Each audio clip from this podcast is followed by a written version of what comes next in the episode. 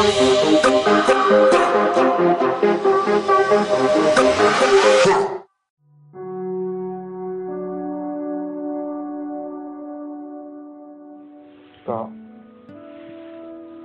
สวดมนต์เสร็จเรียบร้อยแล้ว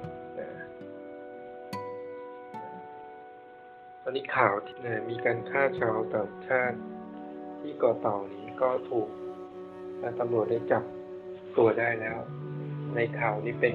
คนงานชาวพม่าลงมือทำร้ายผู้ชายฆ่าผู้ชายจนตายแล้วก็ข่มขืนผู้หญิง เราฟังข่าวแบบเนี้ยนะนี่มันไม่ใช่ครั้งแรกที่เราได้เห็นข่าวพวกนี้เป็นข่าวที่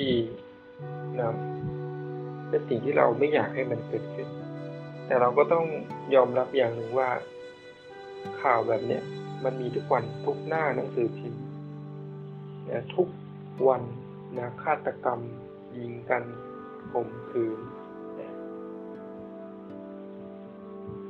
ซึ่งก็ไม่มีใครอยากให้มันเกิดขึ้นกับตัวของ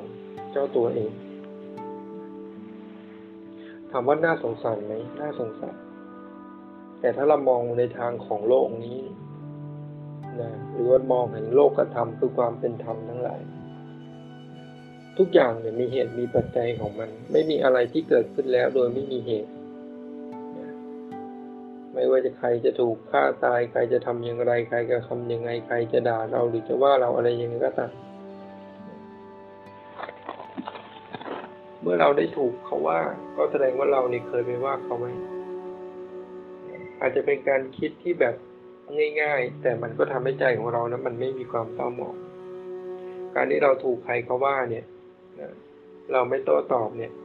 นะถ้ามันไม่ใช่เรื่องการเรื่องงานก็ไม่โต้ตอบเนี่ย เราก็จะสบาย แต่เขาก็จะเหนื่อยเพราะเรื่องกฎแห่งกรรมทั้งหลายทั้งปวงนี้นะข่าวที่มันเลวร้าย ข่าวที่มันน่ากลัวเนี่ยมันมีประโยชน์ตรงทำให้เราเนี่ย มีสติระลึกได้นะหลายๆคนก็จะไม่กล้าที่จะไปทำอะไรมืดๆนะตามสถานที่ท่องเที่ยวอีก นะเพราะว่ามันก็ไม่ได้หรอกน้าอาจจะมีมนุษย์นะอาจจะมีสัตว์นรกในคราบของมนุษย์ อยู่รอบๆบริเวณนั้นก็ได้นะมีการฆ่าทำร้ายทำลายกันนะ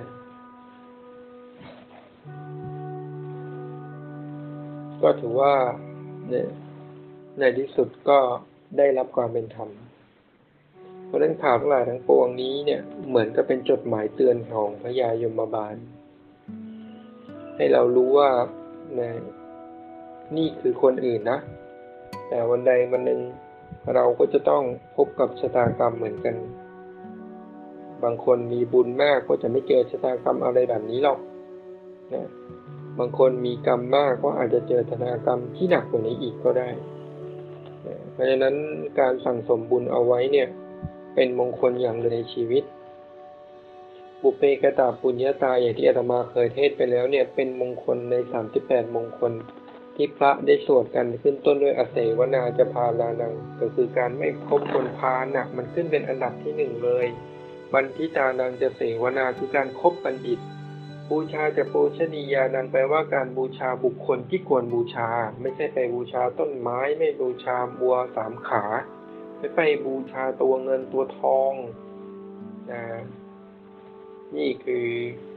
นะบุคคลที่ควรบูชาผู้บูชาพระพุทธเจ้าพระธรรมพระสงฆ์บิดามารดาครูบาอาจารย์ผู้มีพระคุณนะนี่แหละควรที่จะบูชาไว้นะเพราะว่าไม่มีท่านทั้งหลายเหล่านี้ ชีวิตของเราก็จะอาจจะเจริญเติบโตมาไม่ได้เป็นระยะระยะนะ เพราะนั้นเมื่อมีจดหมายมาเตือนถึงชะตากรรมของคนอื่นที่มันน่ากลัวที่มันสยดสยอง ก็เป็นเหตุที่เราจะต้องน้อมเข้ามาสู่ตัวว่าเราจะสั่งสมคุณงามความดีเอาไว้ ไม่ว่าจะเป็นการบำเพ็ญทาน คือการให้เป็นการรักษาศีลคือการสมทานรักษาศีลเชื่อภาวนาคือการนั่งภาวนาพุทโธ พุทโธ พุทโธ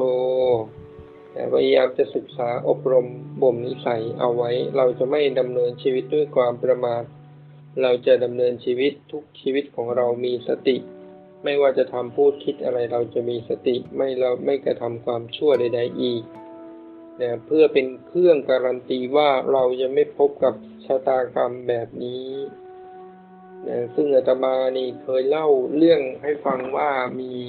พระสงฆ์รูปหนึ่งที่เป็นเพื่อนกันท่านเล่าให้ฟังว่าวันนั้นท่านต้องการเดินทางไปต่างจังหวัด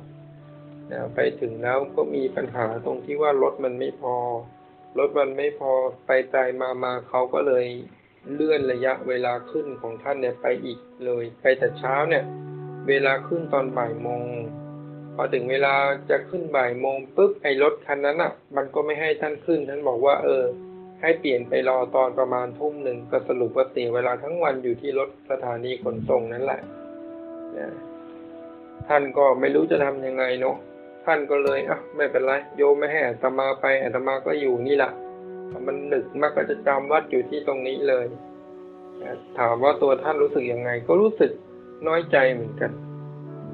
ราะว่าเรามาจองตั๋วเราก็จ่ายเงินเหมือนกันเขาเห็นเราเป็นอย่างไรเขาให้คนอื่นไปจะไม่ให้เราไป เราจะไปทำงาน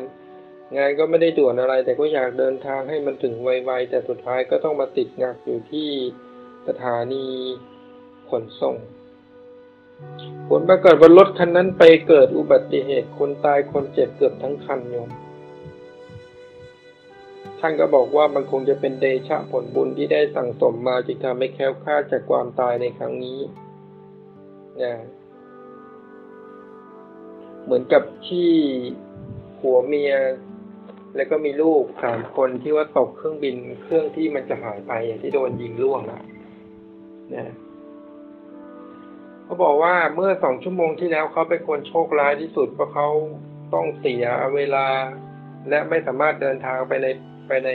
ไปในทิศทางที่เขาต้องการได้ เพราะเขาสามีแล้วก็ลูกตกรถเขาก็มีแต่ความเสียใจ เพราะว่าเขามาไม่ทันเครื่องบิน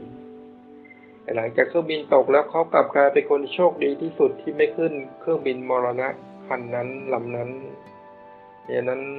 เราไม่รู้หรอกว่าเขามีความบุญกุศลอย่างไรก็ตาม แต่เหตุปัจจัยทั้งหลายทั้งปวงจะดนจิตดนใจให้เรานั้นไม่เข้าไปสู่วงล้อ แห่งความชั่วร้าย คนที่หน้าตาดีๆ เดินเข้ามาในชีวิต แต่ก็ไม่ได้หมายความว่าเขาจะเป็นคนดีคนนี้หน้าตาไม่ดีหน้าตาเหมือนโจร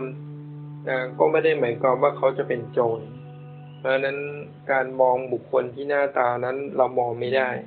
ยิ่งสมัยนี้นะเศรษฐีนี่เศรษฐีชาวสวนเนี่ยเขาไม่แต่งตัวอะไรเขาใส่กางเกง เสื้อหม้อห้อมถือถุงกระดาษ แต่ขอโทษเถอะ ในถุงกระดาษนะมีเงินเป็นป้อนๆเลย เอาไปซื้อ เอาไปซื้ออะไร เอาไปซื้อรถยนต์ให้กับลูกชายเนี่ยตอนที่เดินเข้าไปแกเล่าให้ฟังว่าพวกที่เขาขายของที่นั่งตามหน้าทำหน้าสวยๆอยู่ตามเคาน์เตอร์เนี่ยไม่สนใจไม่ใยดีเลยก็คงจะมองว่าตาแกไม่มีเงิน